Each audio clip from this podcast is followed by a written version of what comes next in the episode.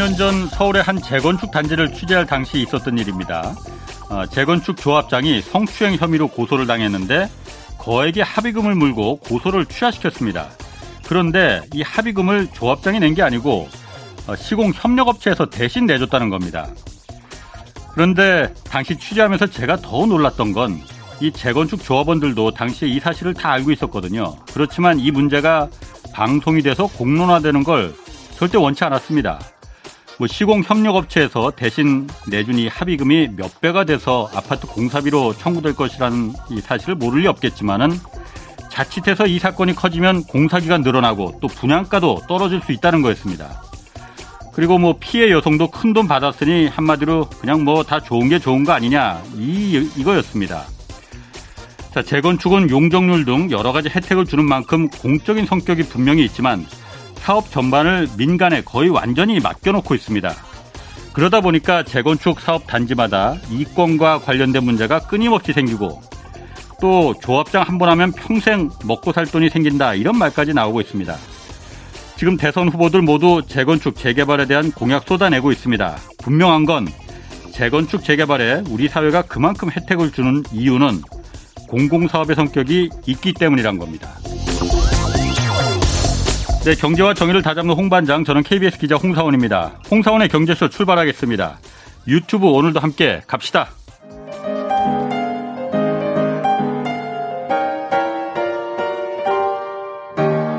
대한민국 최고의 경제 전문가와 함께 합니다. 믿을 만한 정보만 쉽고 정확하게 전해드립니다. 홍사원의 경제쇼. 네, 대선 이후 부동산 시장 어떻게 될지 궁금한, 들, 궁금한 분들 많으실 겁니다. 대선 후보들의 재건축, 재개발 공약도 지금 쏟아지고 있는데 오늘 부동산 상황과 그리고 관련된 이슈 자세히 짚어보겠습니다. MBC 손에 잡히는 경제와 유튜브 채널 3프로TV 진행을 맡고 있는 이진우 경제 전문 기자 나오셨습니다. 안녕하세요. 네, 안녕하세요. 네. 오랜만에 나오시니까 더 반갑네. 아, 네. 활약상을 밖에서 보고 있습니다. 자, 오늘 네. 뭐 하여튼 음. 본론으로 들어가 볼게요. 본론도 불편한 주제네요, 그런데. 아, 불편하긴 뭐 이거 사람들 가장 관심 많은 주제입니다. 예. 부동산. 네. 일단 먼저 요즘 그 주택 거래 절벽이라고 해요. 음. 현재 부동산 상황 어떤지 한번 좀 요즘은 가격은 다행히 좀 꺾이고 있어요. 예. 어, 실제로도 급매물들이 좀 있는 것 같고. 예. 음. 대개는 이제 가격이 많이 오르다가 이제 고점을 찍고 내려올 때도 이제 이런 분위기부터 시작하니까 음. 좀 하락하는 게 아닌가 예. 하는 예. 뭐 기대감을 갖게도 하는데 어 문제는 이제 이제 거래량이 굉장히 급격히 줄었다는 겁니다. 예. 어 예. 고점에서 하락할 때는 그런 증후를 보이기는 하는데 이제 그것 때문에 그런 것인지 아닌지가 헷갈리는 거예요. 즉 그냥 일반적인 상황을 그대로 둔다면 어 이러다 고점 증후를 보이는 거라면 괜찮은데 예. 대선 앞두고 있으니까 네. 음, 그 부분에 대해서 그냥 관망하는 것이 음. 하락의 원인이기도 하고 원래 매수도 많지 않고 매도도 많지 않은 상황이었는데 예. 요즘에는 급매물들을 왜 급매물이 나오는가 물어보면 시간에 쫓겨서 파는 분들이 꽤 있어요. 음, 시간에 즉 예. 1가구 음. 1주택자가 갈아타기를 할 때는 네. 기존 집을 팔기 전에 앞집을 나중 집을 먼저 사잖아요. 네. 그리고 나서 기존 집을 팔아야 되는데 그 기간이 요즘은 이제 규제라서 짧아져서 1년입니다. 예. 1년인데 그 부분을 그럼 1년 전에 팔았으면 되는 건데 음. 그동안에는 집값이 계속 이렇게 오르기만 하니까 음. 한 달이라도 더 갖고 있으면 천만 원이라도 더 오르는 상황이라 예. 초읽기에 몰리기까지 끝까지 갖고 있다가 어, 예. 작년 연말 언저리에 시장 분위기가 바뀌고 대출도 갑자기 끊어지고 하는 바람에 예. 매수자를 찾기 어려웠던 거예요. 예. 그 매물들이 팔긴 팔아야 되니까. 예. 음, 그, 그, 그래서 이제 급매물들이 나오고 그게 이제 꽤 저가에 거래되고 하면서 네. 가격이 낮아지고 있는데 이 급매물이 앞으로도 계속 존재한다면 음. 이제 이런 분위기가 계속 갈 텐데 음, 한 가지 조금 좀 공교로운 것은 네. 이 급매물들 중에는 작년 2월 달, 3월 달에 잔금을 치렀던 분들이 이제 1년 초일기에 몰려 있는 음, 음. 분들도 급매물이지만 예. 공교롭게도 2019년 12월 16일에 발표됐던 1216 조치에서 음. 그때도 그 전에는 어, 그 기간을 3년씩 주다가 예. 1년으로 줄이면서 예. 그, 아, 2년, 2년이었다 1년으로 줄이면서 그 전에 그 잔금을 계약을 한 분들은 예. 그, 그분들은 2년까지는 유예 기간을 준다는 예. 게 있었어요. 예. 그러니까 2020년 2월 달쯤에 잔금을 치른 분들이 이제 그런 분들일 텐데 계약은 12월 16일 전에 하고 예. 예. 그런 분들은 이제 올해 2월까지 팔면 되는 겁니다. 그분들도 2년 기간이니까. 그분들도 똑같이 예. 초읽게 몰렸겠고 음. 그동안 안 팔았겠죠. 예, 예. 그래서 요즘 쏟아지는 매, 금매물들 중에는 1년 초읽기에 몰린 분들도 있고 음. 2년 초읽기에 몰린 분들도 있어서 아하. 매물이 좀 더 많을 수 있는 상황인데 예. 그 2년 초읽기는 이제 이게 마지막이거든요. 예.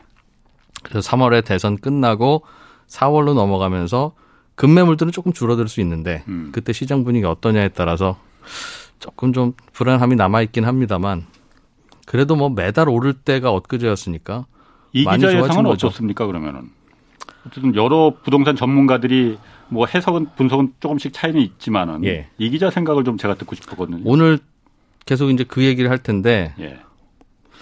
단, 단기로는 잘 모르겠어요. 예. 단기로는 이건 시장 분위기 타는 거니까. 예. 그리고 가장 변수는 저는 대출 규제가 풀리느냐 안 풀리느냐라고 봅니다. 음, 다그 얘기 하네요. 네. 아. 그러니까 대출 규제라고 하는 건 시중의 유동성을 묶는 거라서 예. 계속 묶을 수만 있다면 부동산 값을 잡을 수 있어요. 예. 그런데 이 대출이 규제가 되면 지금 요즘 보면 작년 12월보다 올해 1월, 2월 달 오히려 가계부채가 줄어들고 있습니다. 예, 예. 그 말은 예. 시중의 통화량이 줄어든다는 뜻이에요. 네. 가계 부문에서 보면. 예. 근데 그럴 경우에 집값은 잡는 장점이 있는데 그 이외의 부작용들이 너무 많아져요, 사실은.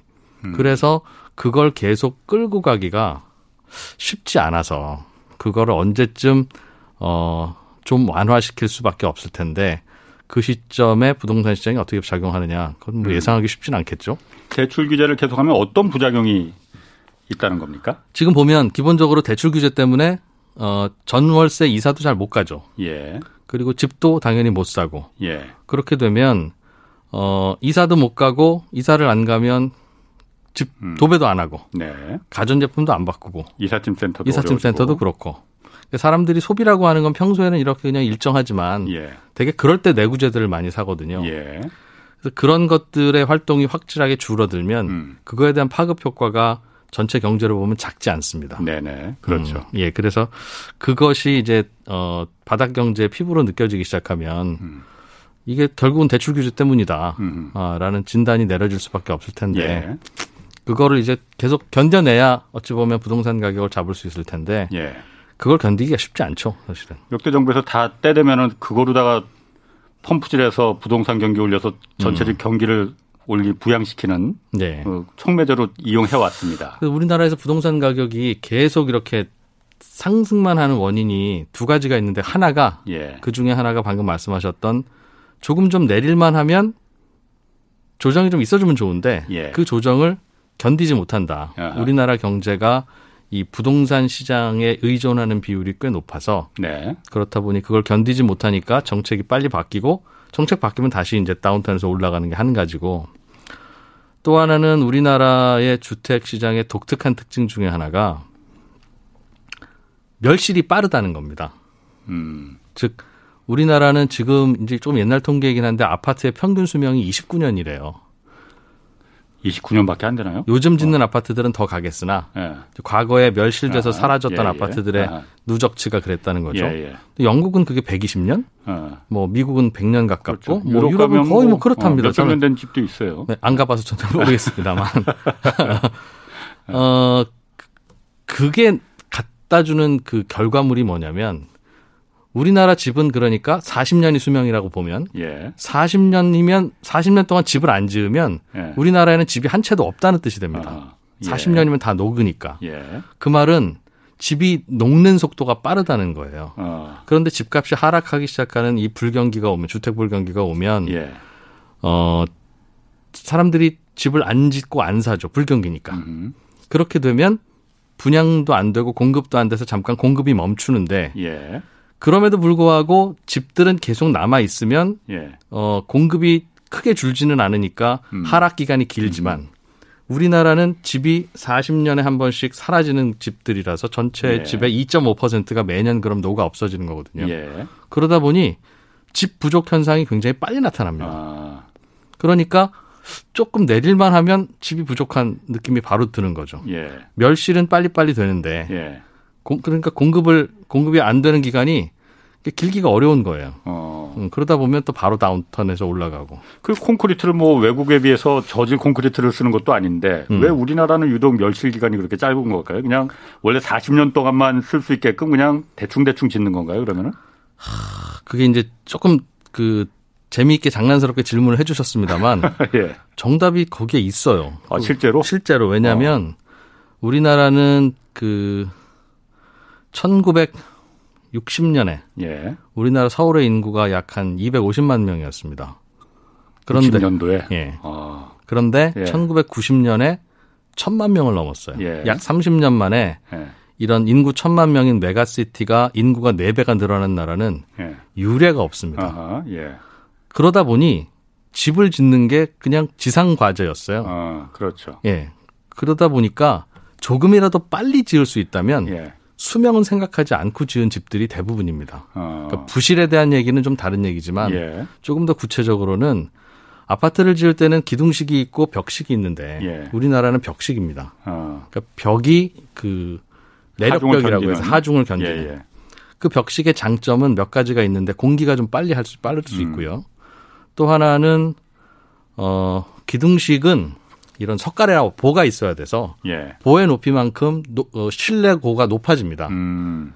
우리는 쾌적한데 예. 아파트를 다 짓고 나면 이만한 고도에 지을 수 있는 아파트 숫자가 줄어드는 거예요. 한 층이 아, 높으니까. 그래서 우리나라 집들이 외국에 비해서 이렇게 층고가 낮은 층고가 낮고 네.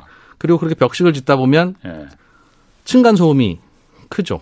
아. 뭐 단점인데 예, 예. 다만 어, 또 하나 치명적인 단점이 뭐가 있냐면 기둥식 아파트를 지으면 예. 기둥과 기둥 사이가 공간이기 때문에 예. 이 판으로 막으면 예. 그 안에 모든 설비들이나 관들을 다 넣을 수 있습니다. 예. 그러니 어, 우리가 아파트를 부수는 게 콘크리트가 부서져서가 아니라 예. 관이 나빠지고 뭐 그런 것 그렇죠. 때문에 그러잖아요. 예, 근데 우리는 그게 다 벽에 붙어 있고 바닥에 붙어 있으니까 바꿀래 바꿀 수가 없어요. 그렇죠. 뜯어내야지 다. 그러니까 지을 때 야 이거 한 30년 후에 이거 다 다시 뜯어내야 되는데 괜찮겠어? 라는 질문을 그 당시 했을 수도 있으나 예. 야 아파트 두 달 빨리 짓는 게 중요하지 30년 후에 음. 뜯어내는 게 뭐가 중요해 30년 후에 우리나라가 있을지 없을지 어떻게 알아 예. 이런 시절을 겪어왔기 때문에 어, 음. 이, 이 경제 수준에 비해서 주택 수명이 굉장히 짧습니다. 그런, 그런 또, 그럼 또 어떻게 하셨어요? 그런데 그런 거는? 그래서, 그래서, 그래서, 예. 어, 요약을 하면 우리는 그동안 굉장히 훌륭한 일을 해낸 거예요. 어. 250만 인구가 예. 30년 만에 천만이 됐는데도 어. 별일 없이 서울에서 모여 살잖아요. 예. 천만 인구가. 다른 나라는 못할 일을 한 건데 음. 그 못할 일을 한 대가가 아우 너무 짧게 수명이 짧은 집을 지어놨네. 어. 이제는 서울의 인구가 더 빨리 늘지도 않고 예. 안정이 됐으니 이제부터는 그동안 30년 동안 잘 버텨온 집들 고마워. 이제 잘 정리를 하고 밀고 다시 지을 때는 100년 가는 집들을 지으면 되죠. 예. 이제는 좀 여유롭게. 아하. 선진국들이 100년 가는 집을 지은 게 여유롭게 지어서 그렇게 거 아니겠어요? 예, 예. 음. 앞으로는 그렇게 하면 되는데 음. 문제는 그 30년밖에 못 가던 집들의 군집을 이제는 오래 가는 집들을 바꾸려면 어차피 한 번은 밀고 다시 지어야 됩니다. 예. 그런데 이 밀고 다시 짓는 과정이 굉장히 힘들어요. 어, 숙, 그게 지금 당장 떨어진 숙제입니다. 예. 1985년부터 예. 1993년까지의 그 8년 기간, 8년의 기간 동안 우리나라의 집은 어, 매년 5만 채씩 지어졌습니다. 서울에, 서울에 예. 집들이. 예. 그 아파트들은 지금 40년, 50년 된 아파트들이에요. 예. 그러니까 요즘 그것들을 이제 재건축을 한 해 만에 하고 있고 예. 개인 주택들은 이미 부서서 재건축을 했을 수도 있고 예. 1년에 5만 채를 그렇게 정리를 하고 있고 있어야 되고 요즘 정리를 하고 있는데 예. 그 이후에 8년 동안에는 네. 매년 10만 채씩 지어졌습니다. 음. 우리나라 서울의 아파트들이. 예. 네. 주택들이. 그러면 5년 후에는 그런 집들이 이제 40년 차, 50년 차가 될 거 아니겠어요? 그렇죠. 5년 후에요, 5년 후. 예. 매년 10만 채씩 부수지 않으면 예. 이듬해 20만 채를 부숴야 되고 그 노력을 게을리해서 2년을 대충 넘기면 30만 채를 한 해에 부숴야 되는 일이 벌어져요. 음. 그렇지 않으면 완전히 낡은 집이 돼서 예. 집은 집이고 통계에는 집으로 잡혀 있지만 사람들이 하, 거기에서는 못 살아 살고 싶지 않은. 예. 그러면 이제 이거는 공급이 아닌 거죠. 예. 다들 좋은 집들 날, 조, 그 살만 집들만 가려고 네. 하니까 이상하게 집들은 많은데 왜 집값은 계속 오르지? 네. 하는 문제와 만나게 되는데 예. 그 10만 채씩 쏟아지는 기간이 5년 후예요. 예. 그러니 조금 이렇게 긴 기간을 놓고 보면 야, 이거 이렇게 매년 5만 채씩 쓰러지고 10만 채씩 쓰러지는 기간이 도래했네. 예. 그럼 이걸 어떻게 하지? 이게 어 그냥 허허벌판에 있는 집을 다시 부수고 짓는 거야. 포크레인만 들어가면 되지만 예. 이미 사람들이 거주하고 있는 집들을 매년 5만 채씩, 10만 채씩 다시 음. 지으려면 그분들을 어디로 이주시켜야 되잖아요. 그렇죠. 예. 이 강제로 이주할 곳이 어디 있겠습니까? 그러니까 이거는 할 수도 없고 안 할 수도 없고 지금 서울의 재건축 재개발이 예. 왜 안 되느냐는 여러 이유가 있으나 예. 정부의 규제라고도 표현하는데 네. 그걸 규제하는 정부의 속마음 중에 하나는 하나는 예. 집값이 자꾸 오르고 음. 그로 인해서 부의 격차가 커지고 하는 걱정도 있으나 예. 뭔가 실물을 아는 분들은 예. 알겠는데 지금 이분들이 그럼 어디 가서 살라는 말이냐. 음. 하기는 해야 하는 숙제인데 예. 국민연금 개혁처럼 예. 당장 집값이 오르는데 이분 5만 가구가 어디 가서 살겠어요? 서울에 살던 분들이 갑자기 파주나 의정부에 가서 잠깐 살고 오십시오 하면 안 되지 않습니까? 예. 그러면 대책이 없는 거예요. 전월세 예. 가격이 올라가는 건 당연하고 예. 그분들이 살 집 자체가 베이컨시가 되, 없, 없으니까 음. 이걸 아, 이거 어떻게 해야 되지 하고 그냥 마음에 꿍꿍 앓고 있는 그 구간입니다. 아니 그래서 원래 네. 한꺼번에 재건축 허가나 지자체가 네. 허가를 한꺼번에 내주지 않고 순차적으로 이렇게 내주는 것도 다 그런 그 고민을 하는 거예요. 네. 그 고민을 하는 건데 아. 왜이 얘기가 지금 나오고 있냐면 네. 앞으로 이제 집값이 어떻게 될 것 같으냐는 고민을 하는 데 있어서 예. 단기적으로야 심리의 문제고 대출의 문제지만 예. 장기적으로 보면 집이 어떻게 공급되느냐 마느냐의 문제인데 예. 이 집의 공급이라는 게 이제는 시장에 그냥 맡기거나 정부가 노력한다고 돼서 될 수 있는 구간이 아닌 굉장히 어려운 구간에 우리가 접어들었다는 말씀을 드리고 있는 거거든요. 음. 어, 재건축 재개발이라는 건 정부가 당연히 시기를 조절해서 분산도 시켜야 되지만 예. 집값이 이렇게 하향하기 시작하면 재건축 재개발이 안 됩니다. 민간인 경우에는 안 되죠. 안 됩니다. 민간은 돈이 안 되면 안 들어갑니다. 그러니까 이게 설득이 안 돼서 안 되는 거예요. 예. 이렇게 내려가고 있는데 우리가 나중에 입주할 때 분양할 때 분양이 되겠나? 예. 못 하게 되는 거고. 재건축 안 합니다. 그러면. 안 하죠. 예. 그러니까 이게 아이러니하게도 집값이 좀 안정되기 위해서 재건축 재개발을 해야 되는데 예. 왜냐하면 공급을 해야 되니까. 예. 그런데 집값이 안정되기 시작하면 재건축 재개발이 안 되고 오히려 예. 집값이 계속 이렇게 가파르게 올라야 슬슬 재건축 재개발을 하려고 한다는 그렇죠. 거예요. 예. 그런데 재건축 재개발을 하려고 집값이 오르기 시작하면 정부는 그것을 막습니다. 예. 뭐 어쩔 수 예. 없죠. 집값이 계속 오르니까 여기 여기를 계속 하게 만들면 이제 이게 서로 상승 효과가 오니까요. 원래 재건축하면은 그 인근 집값 다 따라서 올라갑니다.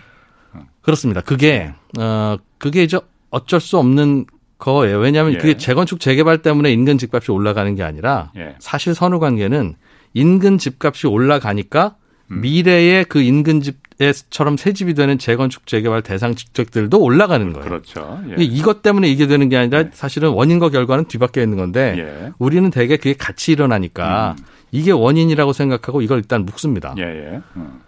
그게 묶으면 무슨 얘기냐면 집값이 오를 때는 정부가 묶어서 못 하고 집값이 내려가면 그들이 민간이 안 하고 안 하니까 예.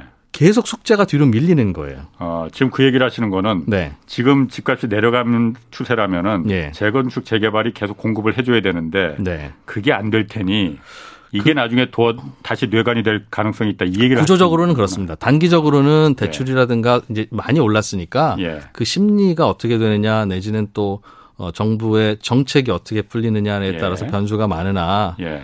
한 5년 앞, 10년 앞을 내다보는 구조적인 수급 상황은 예. 이게 굉장히 큰 숙제고 mainstream이라는 예. 거예요. 음. 그리고 구조적으로 이 재건축 재개발은 그렇게 되어 있고 예.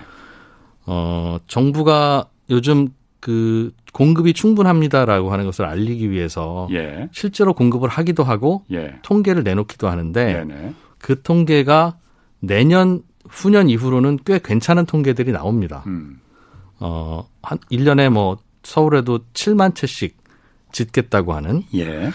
어, 결코 작지 않은 물량이고요. 음. 그거 하기도 쉽지는 않을 거예요. 예. 그런데 그게 뭐가 이제 고민거리냐면 하나는 그 통계가 인서울이 아니라 주로 이제 외곽에 예. 있는 거다 보니 서울의 대체제가 될 수 있을 것인가 하는 숙제는 아직도 안 풀리고 음, 있고요. 음, 예. 뭐그 얘기는 어, 깊게 얘기 말씀드려도 아실 거고.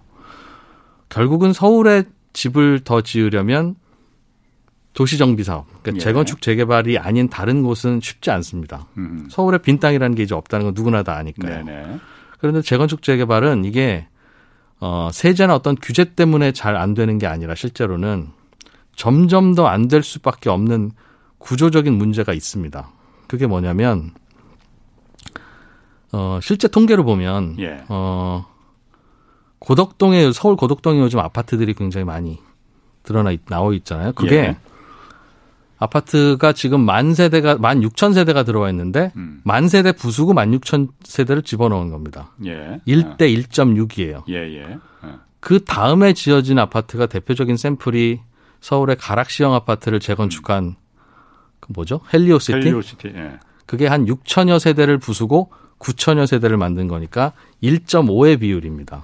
아 그렇게밖에 안 되네. 거의 아주 빽빽하던데. 만 세대 가까이 되는데 예. 6천 세대 부순 거예요. 아. 일 그러니까 세 채를 지으려면 예. 두 채를 부숴야 된다는 거예요. 예. 예. 실제로는 거기가 이제 만 세대가 들어왔지만 실제 순증은 3천 세대라는 뜻입니다. 얼마 그렇게 공급이 늘지는 않은 거고 별로 안 늘어요. 어. 그 비율도 이제 다 떠나갔습니다. 예. 1, 요즘엔 1.4대 1이고요. 음. 조만간 1.1대 1이 될 겁니다. 뭐 1대1 재건축한다는 얘기, 압구정동 같은 게 1대1 재건축하겠다고 하는 그건 거잖아요. 이제 여러 가지 세금 문제나 정책 문제 예. 때문이긴 하지만 예. 이제는 용적률이 더 높아지는 어떤 파격적인 정책의 변화가 있지 않는 한 예. 이미 용적률을 빽빽하게 그렇죠. 찾아먹은 집들이 대부분이고 예. 조금 세부적으로는 1990년대에 지어진 아파트는 지금의 규제보다 더 완화됐을 때 지은 거예요. 그렇죠. 그때는 일기 신도시 이런 경우에는 뭐 등등. 음, 음. 그래서 지금 규제를 하면 가구수가 오히려 줄어듭니다. 어. 즉 무슨 얘기냐면 과거에는 5층짜리 단층 아파트 대지지부는 예. 넓고 그래서 20평 아파트 하나 갖고 있으면 뭐 50평이 나오고 예. 30평 아파트 있으면 뭐 60평도 나오고 예. 이럴 때는 재건축 재개발이 정부가 규제만 하지 않았으면 일사천리였어요. 예. 합의가 잘 되니까. 예. 이제 1.3대 1이나 1.2, 1.1대 1이 되면 예. 이건 웬만한 인센티브를 주지 않으면 예. 내지는 반만 동의하면 재건축할 수 있어. 라고 하지 않으면 안 될 겁니다. 음. 그러니까 돈이 안 되는 건 아닌데 그 되는 차이가 굉장히 미미하기 때문에 예. 어, 주민들의 합의가 안 되고 예. 자기 돈이 들어가야 되니까 또 사정이 안 되는 분들이 생기고 예. 그런 문제들 때문에 앞으로는 재건축 예. 재개발을 하세요 하세요 하더라도 그 비율 때문에 잘 안 될 것이다. 저, 그런 문제를 음. 빨리 정책적으로 음. 풀어내고 야 이거 어떻게 해야 되지라는 숙제를 해야 되는데 예. 지금 우리의 고민은 그런 쪽으로 안 가 있으니 어. 곧 5년 후 10년 후에 닥칠 이 낡은 주택의 물결과 우리가 마주치게 되면 예. 그때는 하려고 해도 말씀하신 대로 예. 시기를 나눠서 해야 되니까 예. 못 하죠. 음. 그럼 그 숙제 계속 뒤로 밀리고 예. 굉장히 쉽지 않은 문제와 봉착하게 될 겁니다. 근본적으로 그런데 어쨌든 저도 그 부분엔 동의합니다. 네. 그러니까 도심 서울 도심에서 뭐 땅이 공공의 땅이 갖고 있는 땅이 아예 없는 거는 아니지만은 절대적으로 부족하니까 네. 네. 기존의 재개발 재건축을 통해서 공급량을 그 늘려야 된다는 그 부분은 저도 절대 동의하는데 재건축 재개발이라는 게 워낙 많은 돈이 거기서 투전팔이라고 할 정도로 많은 돈이 이득이 과도한 이득이 누구한테 돌아가느냐 이걸 그리고 순전히 개인한테 그 토지 소유주들한테 이득이 100% 거의 돌아가게 만드는 구조가 되다 보니까 지금 이게 문제가 되는 거잖아요. 말씀하신 대로 민간은 절대로 돈이 안 되면 재건축 재개발 안 들어갑니다. 건설사도 안 들어갈 테고 토지 소유자들도 그냥 나 낡은 주택에서 살래 내 집 짓는데 내 돈 들어가서 내가 새 집 짓는 거면은 난 안 지어. 잘 동의 안 하죠. 공짜로 내 집 새 집을 지어주고 거기다가 돈까지 나한테 줘야지. 그렇습니다. 이 생각이 있는 한은 절대로 안 되는 거거든요. 그래서 걱정이라는 거예요. 예. 그러니까 그 부분을 바꾸면 되는 거 아닙니까? 어, 혹시 아이디어가 좀 있으신가요? 아니 그러니까 지금 네. 말하듯이 재건축 재개발이라는 게 어쨌든 그 재개발은 우리나라는 공공사업의 영역으로 아예 행정법상으로 돼 있어요. 지금 넣고 있죠. 어, 그렇지만 예. 재건축은 사실 그냥 완전히 민간에 맡겨두고 있지 않습니까? 그렇습니다. 그렇지만은 예. 음. 우리가 용적률이라든지 그 재건축 조합에 대한 행정법인으로서의 특혜, 음. 아까 말씀하신 대로 조합원의 한 70%만 동의하면은 나머지 30%는 할 수 있게 안 한다고 그냥 들어 누워도 무조건 다 쫓아낼 수 있는 권한을 줘요. 네. 왜냐? 도시를 합리적으로 건강하고 만들게 하라는 공공 사업이다라는 성격을 주는 거거든요. 예. 그런데 이걸 왜 완전히 민간에다 맡겨두느냐. 민간에 맡겨두니까 민간은 수익이 안 나면 우리 안 할래 이거잖아요. 그러니까 주택 가격이 내려갈 때는 잘 진도 안 나가죠. 예. 예. 그러니까 그 부분을 어 사실은 지난번 변창흠 장관이 그 시절에 이제 그 대책을 내놨던 게 어, 공공이 주도해서 공공이 developer가 돼서 재건축과 재개발을 하면 하면은 예. 많은 인센티브 주겠다. 그러면 도시도 건강해지고 공급량도 훨씬 늘어나고 용적률도 그런 경우에는 사회가 합의를 할 수 있다면은 예. 늘려줄 수 있는 거 아닙니까? 500% 700% 늘려줄 수 있는 거 아니에요? 뭐 불가피하게 늘려줘야 되겠죠. 예. 더 지어야 되니까. 그러니까 이걸 완전히 민간의 지금 이진호 기자 말씀도 예. 민간의 전적으로 이거는 무조건 해야 된다는 그 전제가 있으니까는 어 그런 추진이 현재 안 룰이 그러니까 그런데 예. 룰은 우리 룰 세팅 다시 할 수 있는 거니까 예. 당연히 아이디어가 있으면 해봐야죠. 예. 아이디어가 있으시면 말씀을 좀 주세요. 어. 그러니까 예를 들면 공공이 주도가 돼서 한다는 건 공공이 줄 수 있는 건 예. 인센티브 음. 그죠. 예, 예. 아마도 제가 지금 말씀드린 대로 재건축 재개발은 앞으로는 더 어려워질 겁니다. 네. 일정 때문에 혹은 뭐 합의하기가 쉽지 않아서 뭐 음. 인센티브가 과거보다 줄어서 예. 그런데도 불구하고 우리는 이걸 숙제를 해야지 서울이 다시 새 집들이 지어지고 제대로 돌아갈 거 아니겠어요? 예, 예. 그러면 인센티브를 줘야 돼요. 음. 지금 정부가 하고 있는 공공 재개발이 이제 요즘 속도를 내고 있는데 예. 전에는 계속 안 되다가 예. 되는 이유가 예전보다 인센티브를 더 주기 때문입니다. 그렇죠. 당연하겠죠. 예, 예. 그, 그러니까 주민들이 빨리 이 기회에 잡자고 해서 동의를 네. 하고 돌아가는 겁니다. 그 인센티브를 반반씩 나누자는 거잖아요. 어, 그렇죠. 그러나 네. 과거에 너희들끼리 해 하던 것보다는 인센티브를 더 준 거죠. 그렇죠. 그러니까 네. 당연히 하죠. 예. 어, 그리고 과도하게 더 많이 지으면 그건 당연히 공공이 가져가는데 예. 그렇지만 당신들이 갖고 있는 거를 우리가 뺏어서 공공이 가져가는 게 아니라 음. 빡빡하고 힘들고 하늘 잘 안 보이고 하는 그런 도시가 되겠죠. 예. 그러나 집이 더 필요하니까 용적률을 높여줄 테니 그러니 어, 지읍시다라고 하니까 되는 건데 예. 그렇게 하면 될 겁니다. 예. 되는데 지금은 그래도 어려운 지역, 낡은 지역, 잘 안 나오는 지역의 재개발을 그렇게 하니까 음.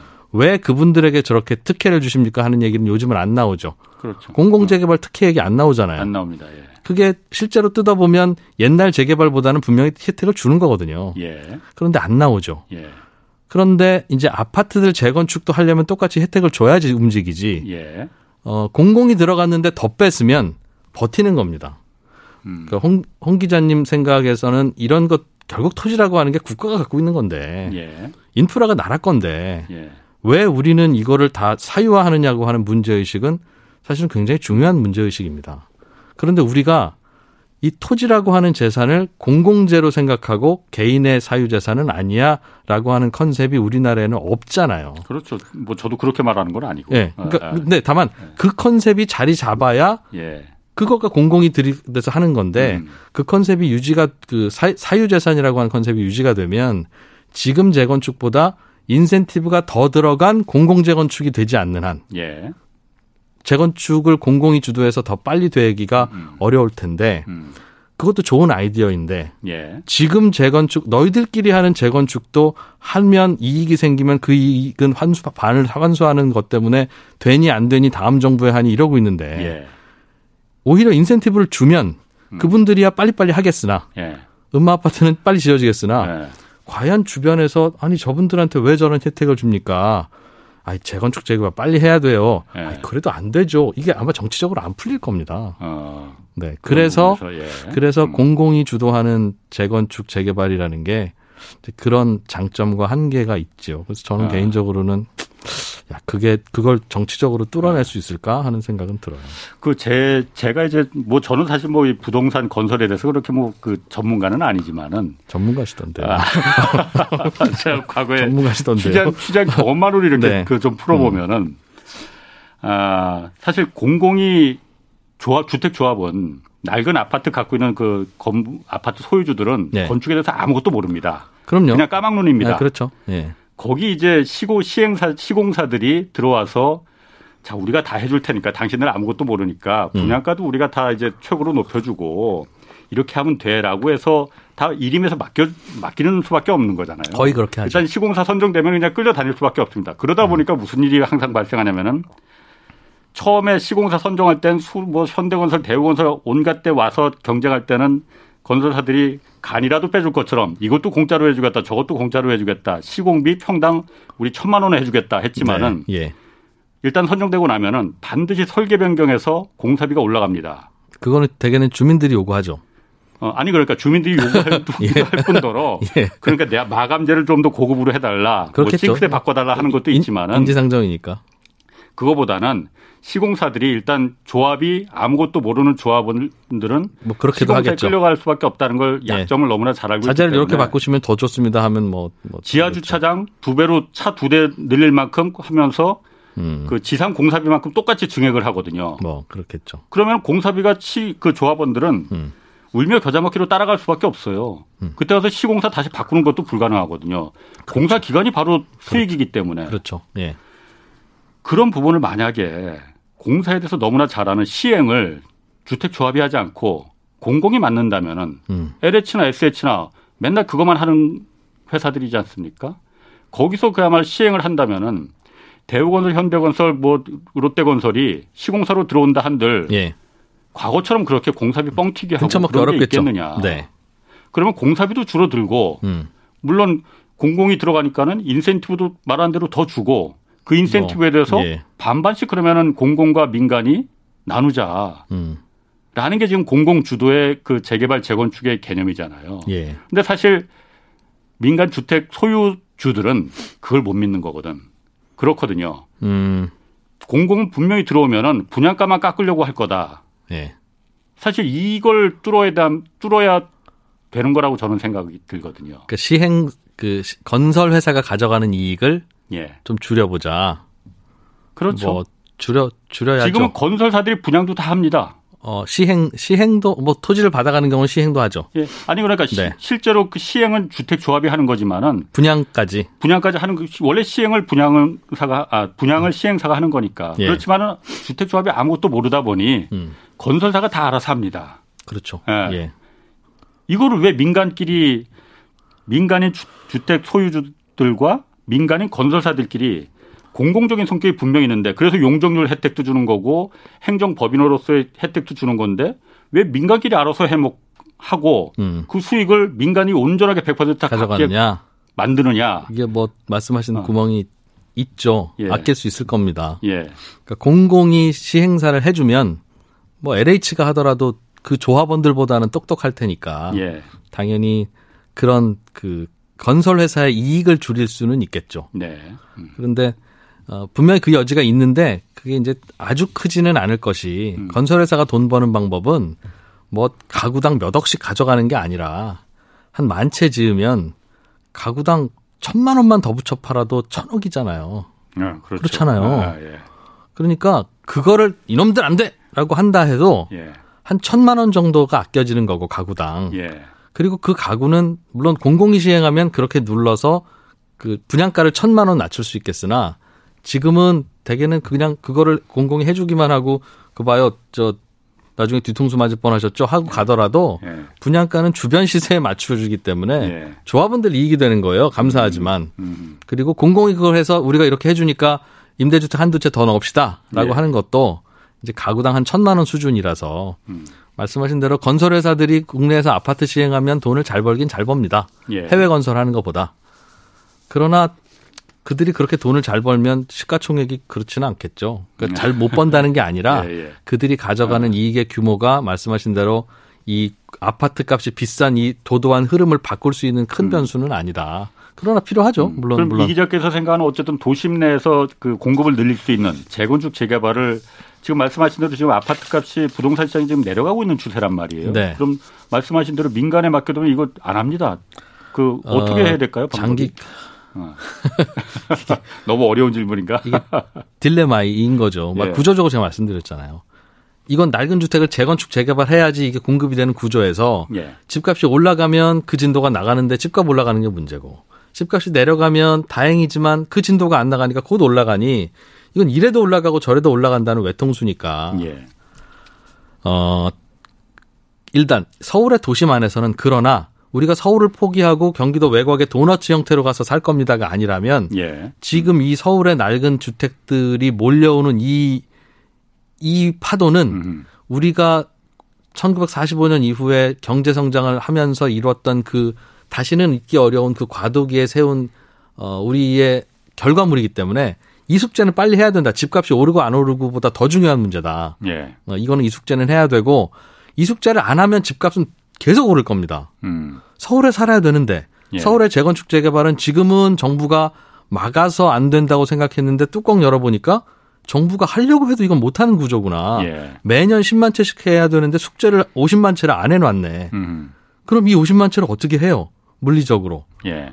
그러니 아파트는 낡아가고 재건축 진도는 안 나가고 아마 아, 아비 교환이 벌어질 텐데 음. 이게 다른 나라에서는 존재하지 않았던 선례가 없었던 대한민국 코리아가 유일하게 겪는 문제일 거라고요. 예. 이 문제를 제대로 풀지 않으면 전월세도 문제고 집값도 음, 음. 문제고 서울 집값, 서울 새 아파트 새 집의 프리미엄이 굉장히 높게 올라갈 겁니다. 예. 낡은 주택이 새 집으로 바뀌는 게 느려지니까. 예. 예. 그래서 이 숙제는 빨리 해야 집값의 폭등을 막을 수 있다. 이거 예. 굉장히 중요하다.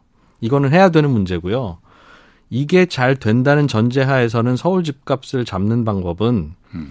어 서울로 계속 인프라가 몰리고 수요가 몰린다면 서울의 공급을 계속 하든가 뭐 서울의 대체제를 만들어서 주는 수밖에는 없겠죠. 예.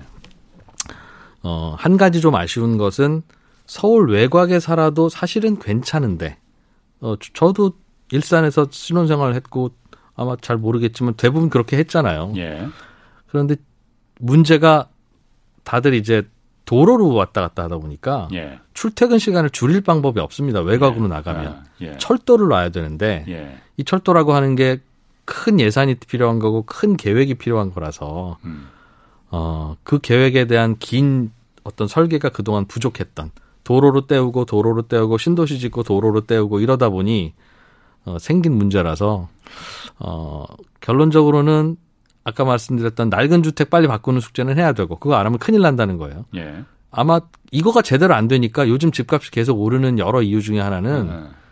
당분간은 누를 수 있을지도 모르겠다. 예. 근데 이 낡은 주택 어떻게 숙제할 건지에 대해서 정부도 답이 없고 정치권도 답이 없는데 낡아가는 속도는 물리 법칙이라 막을 수가 없으니 이거 어떻게 하겠느냐? 서울집 쥐고 있으면 무조건 오르는 건지라는 것 때문에 음. 이거 빨리 풀어줘야 된다는 거고요. 하나는 계속 이 문제 때문에 원하는 주택이 계속 공급되지 않을 가능성이 높으니 음. 최대한 공급을 많이 하는 다양한 다양한 외곽에 다양한 뭐 외곽도 그렇고 네. 내부도 그렇고 미안하지만 네. 서울이 어 이 세대에는 정말 필요한 로케이션이라면 예. 공원을 좀 줄이고 예. 하늘이 좀 안 보이는 빽빽함을 견디더라도 예. 어 아파트 무너지는 거 아니니까 좀좀 좀 모여서 빽빽하게 살다가 음. 100년 후에 혹은 그보다 긴 시간 후에 좀 더 한산한 구조가 되면 어떻게 될지 모르겠습니다만 음. 그때는 다시 짓고 공원 만들면 되는 건데 지금은 서울의 평균 용적률을 생각하면 파리의 반밖에 안 돼요. 그러니까 우리가 굉장히 음. 서울은 빡빡한 것 같지만 사실은 굉장히 땅을 낭비하고 있는 음. 거라고요. 아 그래요? 파리의 절반밖에 안 절반밖에 안 됩니다. 파리는 높은 뭐 고층 빌딩도 별로 없는데. 없는데 들여다 보면 마당도 없고 우리 저 공공 아. 파트 가다 보면 막 요즘 폭포도 있고 막 그렇잖아요. 아. 그리고 우리 그, 그 아. 서울이 중간 중간 산들이 많아서 아. 산들이 많아서 그러니까 용적률을 하여튼 지금보다 대충 높여줘서 그런 인센티브를 주는 것밖에 안 어, 그래서 서울에 아. 집을 많이 짓도록 하는 수밖에는 네. 없어요. 그리고 음. 꼭 서울에서 안 살아도 되도록 빨리빨리 도로를 만들고 네. 외곽으로 바꾸는 방법인데 이게 무슨 법 하나를 바꿔서 될 수 있는 일이 음, 아니잖아요. 음, 그렇죠. 어, 그러니 계획을 세우고 국민들에게는 양해를 구하고 예. 당분간 이런 문제 때문에 좀 오를 수는 있겠습니다만 정부가 이런 식으로 공급을 합니다. 예. 그러니 곧 따라잡을 테니까 이 거품 가격에는 가능하면 잡지 마세요. 예. 우리 공급하는 거 한번 보십시오. 라고 해서 설득이 돼야 되는데 그 과정에는 서울 핵심 지역의 재건축 아파트의 용적률을 높여주고 그분들이 부자 되는 걸 바라봐야 하는 경우도 있겠죠.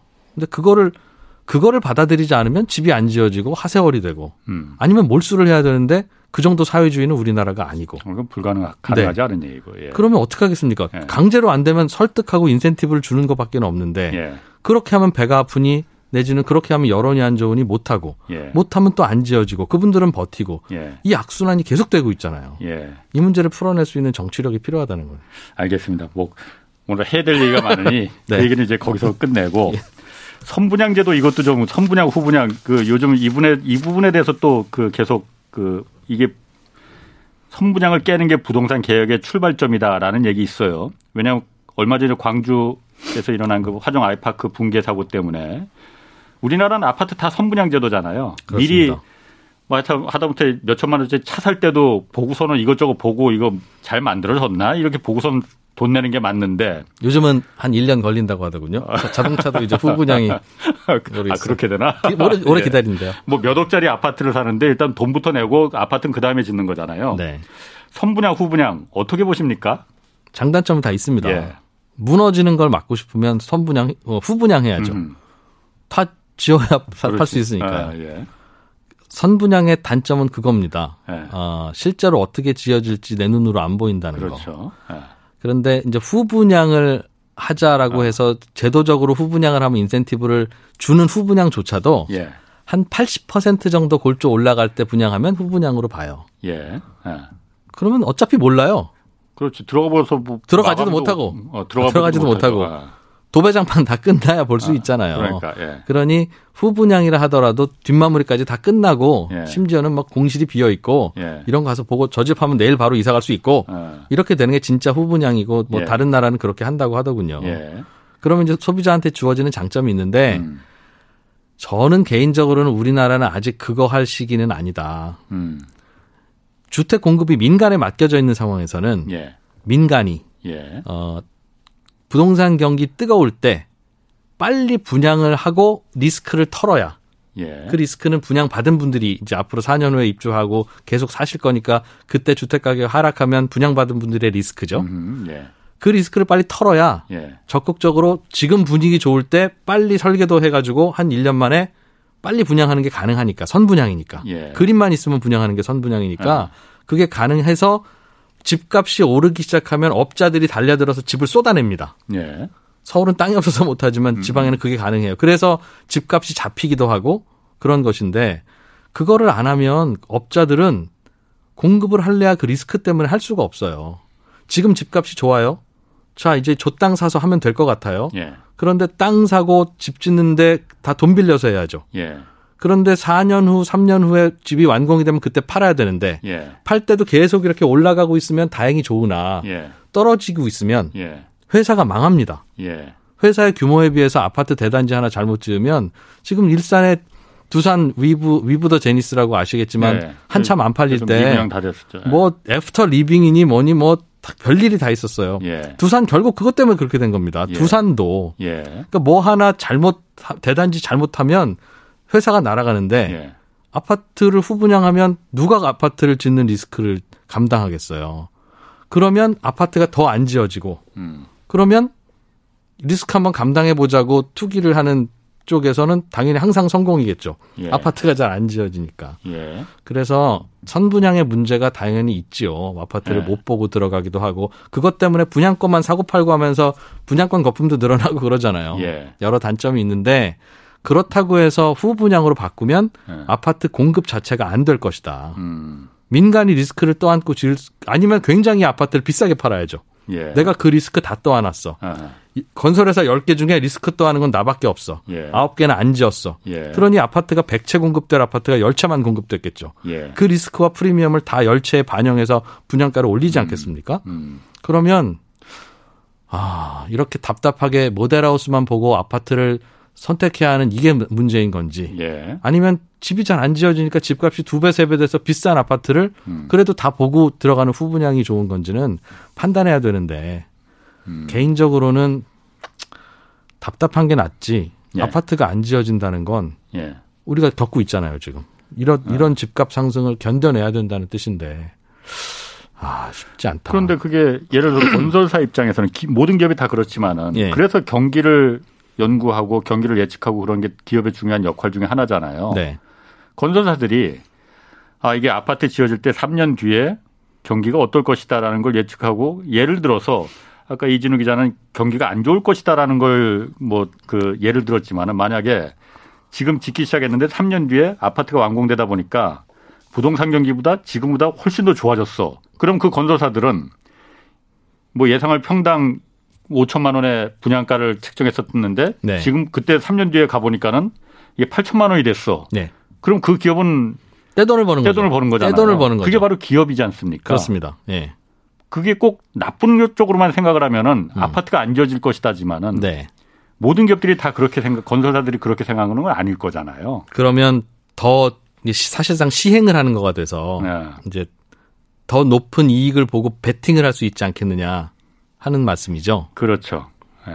실제로 우리나라가 예전에 60, 년대 70년대 아파트 처음 지을 때는 그랬습니다. 아, 옛날엔 그랬어요. 예. 그래서 다 지어놓고 아, 팔고 예. 짓는 동안에 아파트 값이 막 두 배 되고 그러니까 아. 건설회사들 어디 하나 분양 성공하면 예. 대자벌이 되고 그랬던 게 아. 그런 케이스였죠. 예. 말씀하신 대로 그렇게 작동할 수도 있겠어요. 그런데 음. 그렇게 작동한다는 건 예. 집값이 계속 오른다는 전제하에 그렇잖아요. 음. 지금 집값 잡아보려고 선분양하자고 하는 것은 아니겠으나 계속 그럼 집값이 오르는다는 가정하에만 음. 돌아가는 그런 어, 시스템을 만드는 게 좋을까? 차라리 아, 후분양을 하면은 집값이 계속 올라갈 수밖에 없는 구조가 되나요? 아닙니다. 후분양을 어. 했는데도 불구하고 말씀하신 대로 건설회사들이 예. 적극적으로 베팅을 해서 예. 집을 지을 거 아니냐? 예. 그럴 수 있으나 예. 그러려면 전제는 집값이 계속 올라가야만 가능한 거잖아요. 예, 예. 몇번 실패 사례들이 나타나고 두산처럼 망하고 그러면 회장님 이거 좀 지읍시다라고 할 때 야, 그네 돈이냐 그거 김대리 어. 그럴 거 아니겠어요. 어. 그러니까 지금보다 더 많이 지어지기가 지금도 지금도 네. 설계도만 있으면 분양해도 되는 것도 조차도 이 정도밖에 분양이 안 되는데 여러 예, 예. 이유로 예. 과연 3년 후에 리스크를 어. 아 모르겠습니다. 그게. 이 기자께서는 그러니까 어쨌든 지금 선분양 제도가 여러 가지 이번에 광주 아이파크 그 사고도 있었고 사실 아파트 입주하고 난 다음에 하자 뉴스 맨날 맨날 나오거든요. 그렇지만 많죠. 그거는 다 입주자가 또한을 그냥 뭐 어차피 돈 냈으니까 네, 당시 또 안어야 돼. 법으로는 있습니다만 어. 입주자들도 쉬쉬하죠. 집값 네. 떨어질까봐. 맞습니다. 네, 네. 그, 그러니까 그거 그게 바로 선분양 제도가 단점이지만은 음. 그런 점에도 불구하고 음. 어쨌든 선분양 제도가 아니고 후분양 제도가 도입이 되면은 이 공급에 대한 공급에 대한 리스크가 워낙 크다. 그 네. 부분이 이제 예, 걱정이 그, 되는 거군요. 예, 그거 아니라면 네. 당연히 후분양 하는 게 좋죠. 모든 제품을 다 음. after로 사는데 왜 집만 before로 사요? 음. 뭐 다만 이제 집은 비싼 거기 때문에 예. 그 리스크를 소비자가 떠안아 주시면 저희가 해보겠습니다 하는 거, 거죠. 그래서 음. 후분양 제도라는 게 그 과거 노무현 정부 때 잠깐 한번 그게 정책적으로 시도가 되긴 됐었죠. 인센티브를 주고 후분양할 경우에 인센티브를 줍니다. 예. 그래서 지금은 공공이 시행하는 것 중에는 후분양이 좀 있는 걸로 알아요. 예, SH가 하는 것도 예. SH도 이번에 김원동 사장이 새로 가면서 리스크 어. 공공이 뭐 리스크 칠 수 있으니까요. 자본금이 넉넉하니까. 예, 예. 뭐 그거야 그럴 수 있는데 음. 민, 민간이 지어야 하는 게 예. 우리나라 주택 시장이라서 예. 후분양에 대한 인센티브가 어. 근데 역으로 예. 건설사 입장에서는 음. 사실 리스크를 하나도 떠안지 않고 네. 뭐 하나도 하나 아니겠지만은 거의 대부분의 리스크를 분양받은 사람들한테 다 떠넘기고 건설 비용 공사비 걱정도 하지 않아도 되는 거뭐 아니에요? 뭐 사실 그렇습니다. 어, 예. 그냥 그야말로 너무 땅 짓고 헤엄치기 아닌가요? 그래서 경쟁이라는 게 있죠. 예. 그래서 건설회사가 한 곳 두 곳이라면 어 문제가 되는데 예. 아, 그 광주 아이파크 말씀하셨으니까 예. 그래서 경쟁은 치열하게 해야 되는 겁니다. 아. 그래야 몇푼 못 먹고 이거라도 해 하려고 저가 수주를 하죠. 예. 어, 뭐 그러다가도 대충 지으면 이제 그 건설업체는 또 퇴출되고 하는 시스템이 돌아가야 되는데 예. 우리나라는 예를 들면 저 경상도에서 짓는 아파트는 예. 하도급을 줄때 예. 경상도 업체한테 반 이상을 주고 예. 충청도 아파트는 충청도 업체한테 반 이상을 주고 예. 그게 이제 지역 경제 살리자 중소기업 그렇죠. 도와주자는 예. 차원에서 만든 거예요. 그렇죠. 그러면 그게 치열한 경쟁의 결과가 아니기 때문에 대체로는 아, 그게 치열한 경쟁에 생긴다. 의해서 생긴 것보다 음. 문제가 생길 가능성이 높습니다.